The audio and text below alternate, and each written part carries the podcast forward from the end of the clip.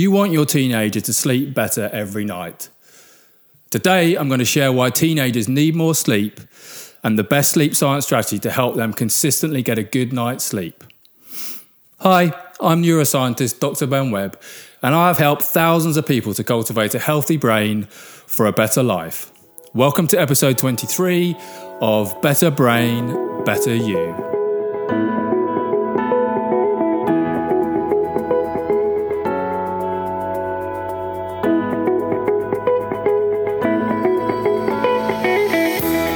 Thank you so much for tuning in today.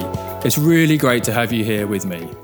And if you're watching on YouTube and you want more videos like this one, please subscribe to our channel and hit the notification bell to be notified, notified about our new videos and live events. So, why do teenagers need more sleep? Well, while they're asleep, their brain is actually performing surgery on itself, cutting out the brain pathways that it no longer wants and keeping the ones it needs.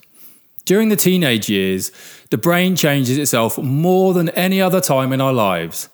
And this takes up huge amounts of a teenager's energy every night while they're asleep. So, this brain process actually begins at birth, but really ramps up during the teenage years and finishes in our mid 20s. During early childhood, the brain is busy making brain cells.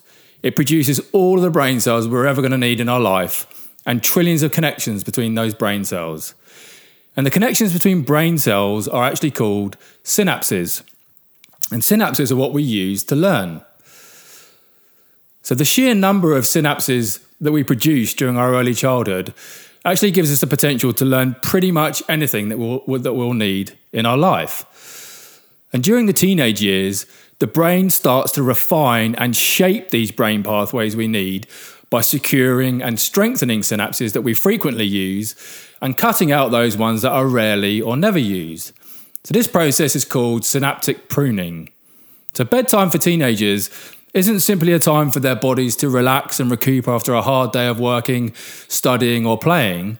It's actually the glue that allows them not only to recollect their experiences, but also to remember everything that they've learned that day. So, sleep isn't a luxury for them, their learning is consolidated and memories are formed while they sleep. It's as vital to their health as the air they breathe or the food they eat. In fact, good sleep helps teenagers to eat better and actually allows them to manage their stress better as well.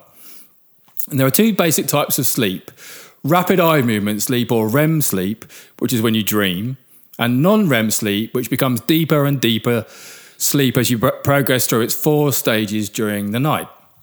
So, deep non REM sleep is what's critical for the teenage brain to mature and help teenagers reach their developmental milestones.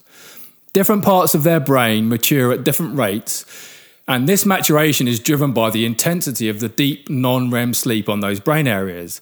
So, deep sleep helps the back of the brain to mature first in teenagers in the sensory areas that allow a teenager to interact with the world and works its way forward with the last stop of this maturational journey finishing at the front of the brain. So, this explains why rationality is the last thing to develop in teenagers.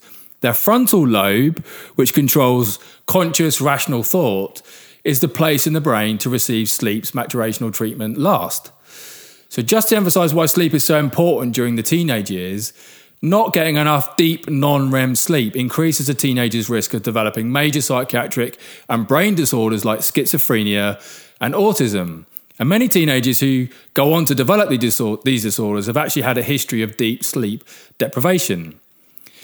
So, is this making sense why teenagers need more sleep? If it is, and you're watching on YouTube, write teen sleep in the comments below. So that's why teenagers need more sleep. But why do they have such different sleeping patterns to adults and their younger brothers and sisters, staying up to the middle of the night and then not rising until lunchtime the next day? Teenagers have a different circadian rhythm. That's their internal biological clock that regulates their sleeping and waking cycle. It's different to the younger siblings and their parents. And by 16 years old, the circadian rhythm has undergone a dramatic shift forward in time and this means teenagers usually have no interest in sleeping at nine o'clock in the evening, they're still wide awake. And by the time parents are getting tired as a parent's circadian rhythm instructs them to sleep, perhaps at around 10 or 11 pm, teenagers still need a few more hours before their brain actually begins to shut down. And this, I know from my own experience, leads to much angst and frustration as we try to negotiate with our teenagers about their sleeping patterns. So, parents want teenagers to wake up at a reasonable hour in the morning, but teenagers are typically only able to initiate sleep some hours after their parents have hit the sack. And their adolescent brain still needs more sleep and time to complete the circadian cycle before it can wake up and operate efficiently without them being groggy and moody in the morning. So try to think about it this way asking a teenager to go to bed and fall asleep at 10 pm is the circadian equivalent of a parent going to sleep at 7 or 8 pm.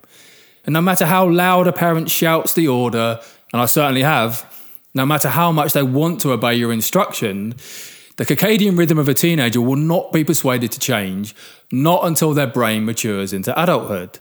So, by the same token, asking the same teenager to wake up at seven the next morning with their brain firing on all cylinders and in a good mood is the equivalent of asking you, their parent, to do the same at four or five o'clock in the morning.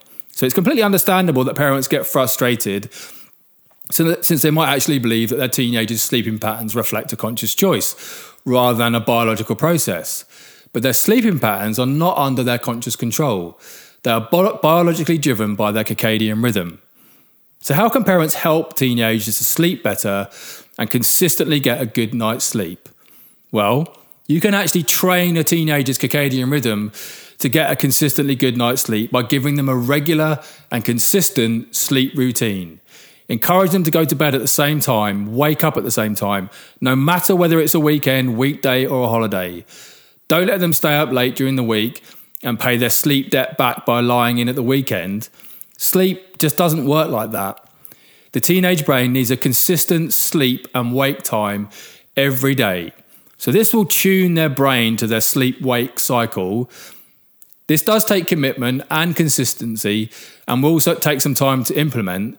But we've worked with lots of parents using this strategy, and those who are patient and consistent see the best results with their children.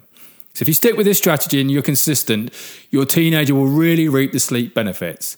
So, try this strategy at home and let me know how you're getting on. Comment below the video, I'd love to hear your thoughts. If you'd like some additional sleep strategies, we put together a free course that uses the, latest sleep science to help teenagers sleep better. And you can sign up for the course at ologyonlinecourses.com forward slash teen sleep course. That's ologyonlinecourses.com forward slash teen dash sleep dash course. And if this episode has been useful or helpful and you're watching on YouTube, please like, share this video, and subscribe to our channel. And if you're listening to the podcast, please do leave us a review. They really help to spread the word and help more people tune in. So thanks so much for tuning in today. It's been great hanging out with you, and I'll look forward to spending time with you next week.